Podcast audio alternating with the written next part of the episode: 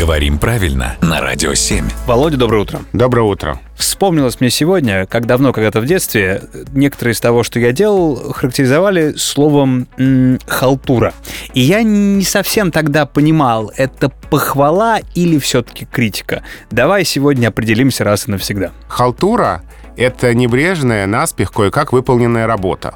А еще это побочная работа для дополнительного заработка и сам такой заработок. В общем, что-то такое сниженное о не очень добросовестно выполненном деле. Так. А история этого слова вообще очень интересная. Потому что его обычно объясняют через среднелатинское «халтулариум». Это из Гарри Поттера что-то явно. Это поминальный список, который священник читает, молясь за упокой. А. С человеком прощаются, устраивают поминки. И, в общем, как-то и окружающих приглашают, Ну. выпьем за упокой, Ну да. и бесплатно раздают угощение. Вот то есть ничего не нужно делать, тебе и так что-то ты получишь. И это вот оттуда пошло халтура. И вот оттуда халтура, когда тебе не очень нужно напрягаться. Ага.